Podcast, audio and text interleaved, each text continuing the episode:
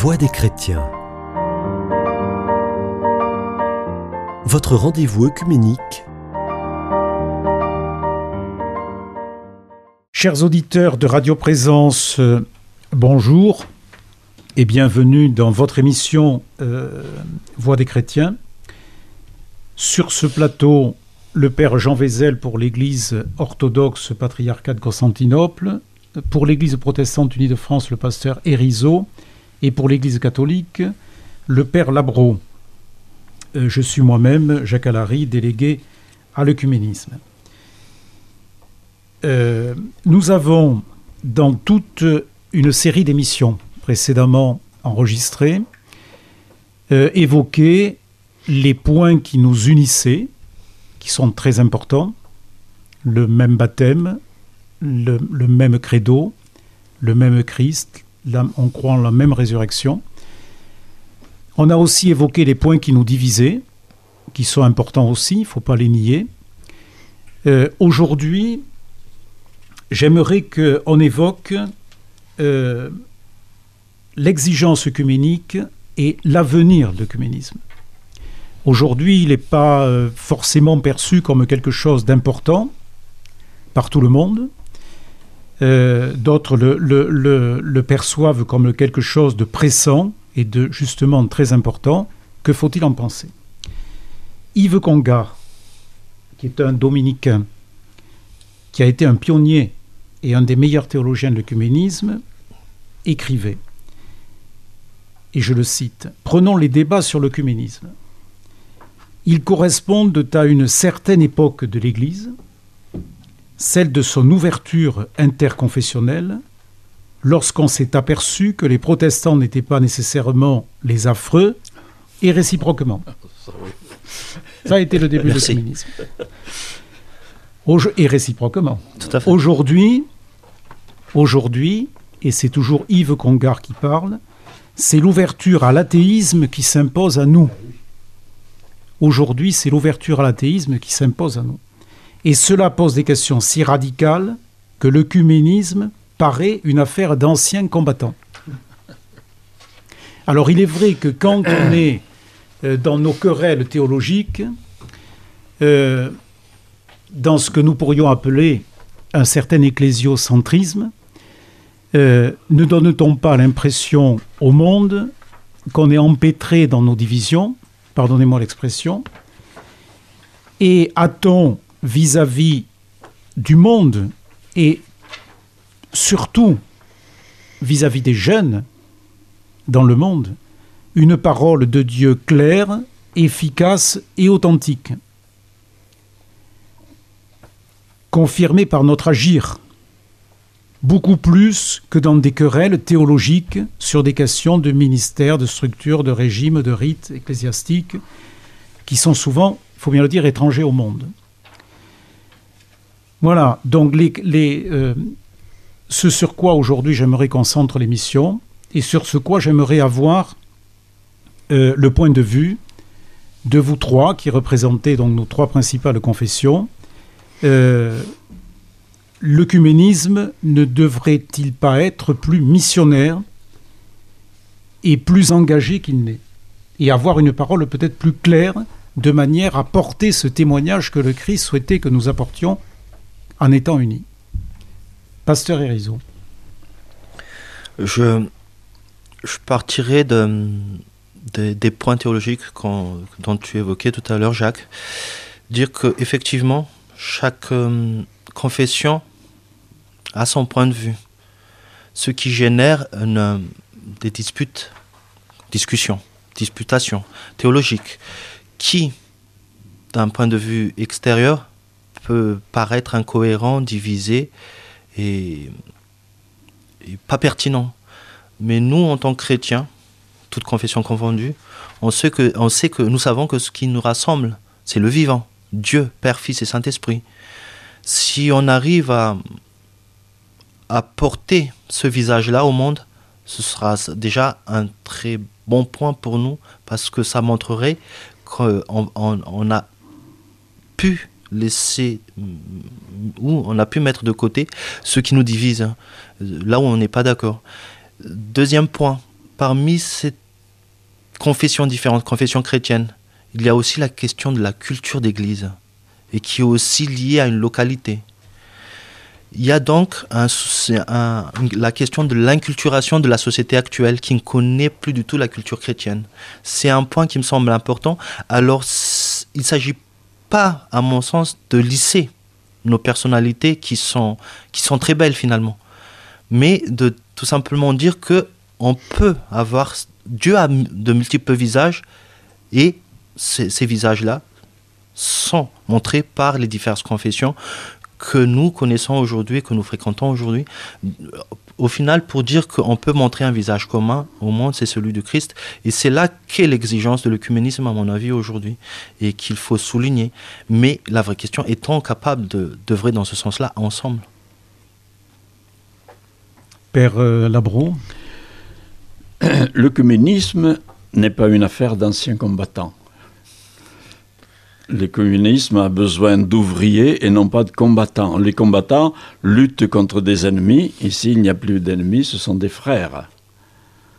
Les ouvriers songent plutôt à bâtir, à reconstruire, en tablant sur des matériaux existants, sur des plans, sur des projets. L'ensemble du message du Christ parle pour tous les hommes. Vous avez évoqué les athées, ou un monde athée. On ne saurait faire boire un âne qui n'a pas soif. Un athée est fermé par un mur. Alors il est inutile de le provoquer. Plutôt, nous devrions parler de malcroyants, des gens qui ne savent pas ou qui ne savent plus, des gens qui cherchent pourtant des éléments de réponse à leurs questions, des gens qui acceptent de faire un bout de chemin ensemble, des gens qui restent ouverts aux problèmes d'aujourd'hui. Alors on peut éveiller sans scandaliser, montrer des exemples de recherches qui se font, comme celle qu'on a évoquée avec le groupe des Dombes, par exemple, ou évoquer tel ou tel petit pas tenté ici ou là. Nos églises sont appelées à travailler de toutes leurs forces pour l'évangélisation, la prière et le dialogue, pour que disparaissent entre nous ces fractures ou ces divisions. Aujourd'hui, les religions vont-elles dans le sens de la tolérance, de l'accueil, de la collaboration mutuelle, ou dans le sens de la violence, des guerres de nationalisme ou d'extrémisme religieux? Il y a des raisons d'espérer. Beaucoup de dialogues se tiennent un peu partout, c'est positif. Mais en négatif, il y a des déclarations verbales, d'amitié, de belles paroles qui se réfèrent aux principes de tolérance, de l'amour, et qui ne sont que signes d'une peur qui n'ose pas regarder en face les réalités des faits et des attitudes. Nous devrions tabler sur plus de dialogue et plus de compréhension mutuelle, sur un accueil réciproque aux positives apportées par chacun.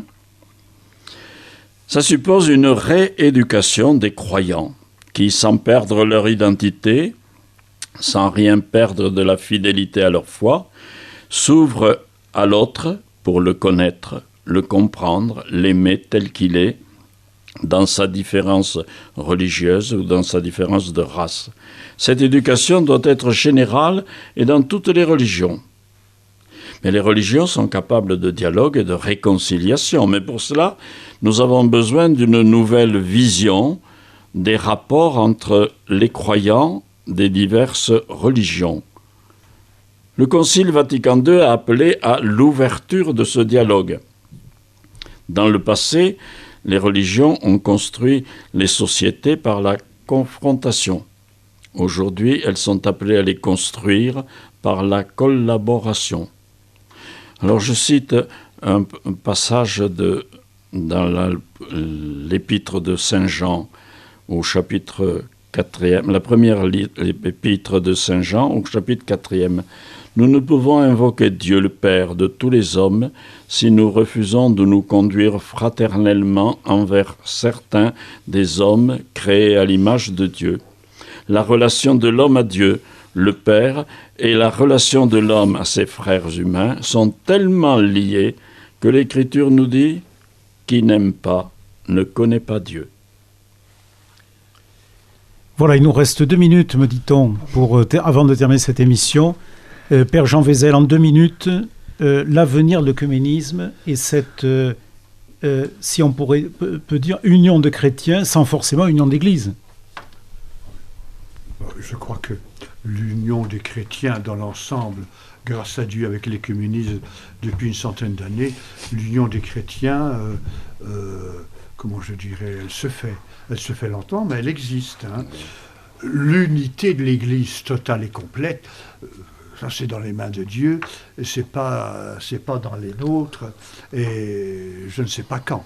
Hein. Je laisse à Dieu et aux hommes, n'est-ce pas, de bonne volonté d'y travailler, mais en tout cas c'est pas pour demain. L'essentiel c'est que et le fait que nous nous trouvions ici ou ce soir pour la prière, c'est déjà beaucoup. C'est déjà beaucoup. Nous faisons, nous portons un geste, nous faisons un geste pour le plus simple possible. Et nous prions ensemble, mais c'est déjà pas mal. Déjà... Alors qu'on s'est cassé la figure, pour ne pas dire autre chose, n'est-ce pas, pendant des années, pas seulement, je veux dire, la figure, mais nos églises et tout. Enfin bon, ça va un peu mieux, quoi. Alors, si vous voulez, comme il ne reste pas beaucoup de temps, il y a 2 choses. Et d'ailleurs, j'en dirai un mot ce soir. Je fais l'extrait de l'homélie que je ferai ce soir à la prière pour l'unité des chrétiens. Je fais référence, bon, peut-être dans le monde occidental on le connaît beaucoup moins. Il y a eu le père Alexandre Men. Le père Alexandre Men était un prêtre marié, un prêtre orthodoxe russe. Vers 90-91, au moment de l'ouverture à l'Est, de l'ouverture, où pendant 75 ans l'Église a été complètement écrasée, n'est-ce pas, écrasée, étouffée. Le père Men était un homme d'une... un saint, quoi, je dirais, un saint, un homme et humain, mais d'une grande... quelqu'un de... il s'était un aimant, tout le monde venait à lui. Et il devenait chimiste, tout ce que vous voulez, toutes les qualités. Hein. Oui. Et il était gênant. Il était gênant. Et un beau matin, en quittant son isba et laissant sa femme, etc., la nuit, encore le matin, se rendant à Moscou pour aller prendre le train, il traverse le bois, le petit bois qui était à côté de son isba, et là quelqu'un l'attendait parce qu'il était gênant.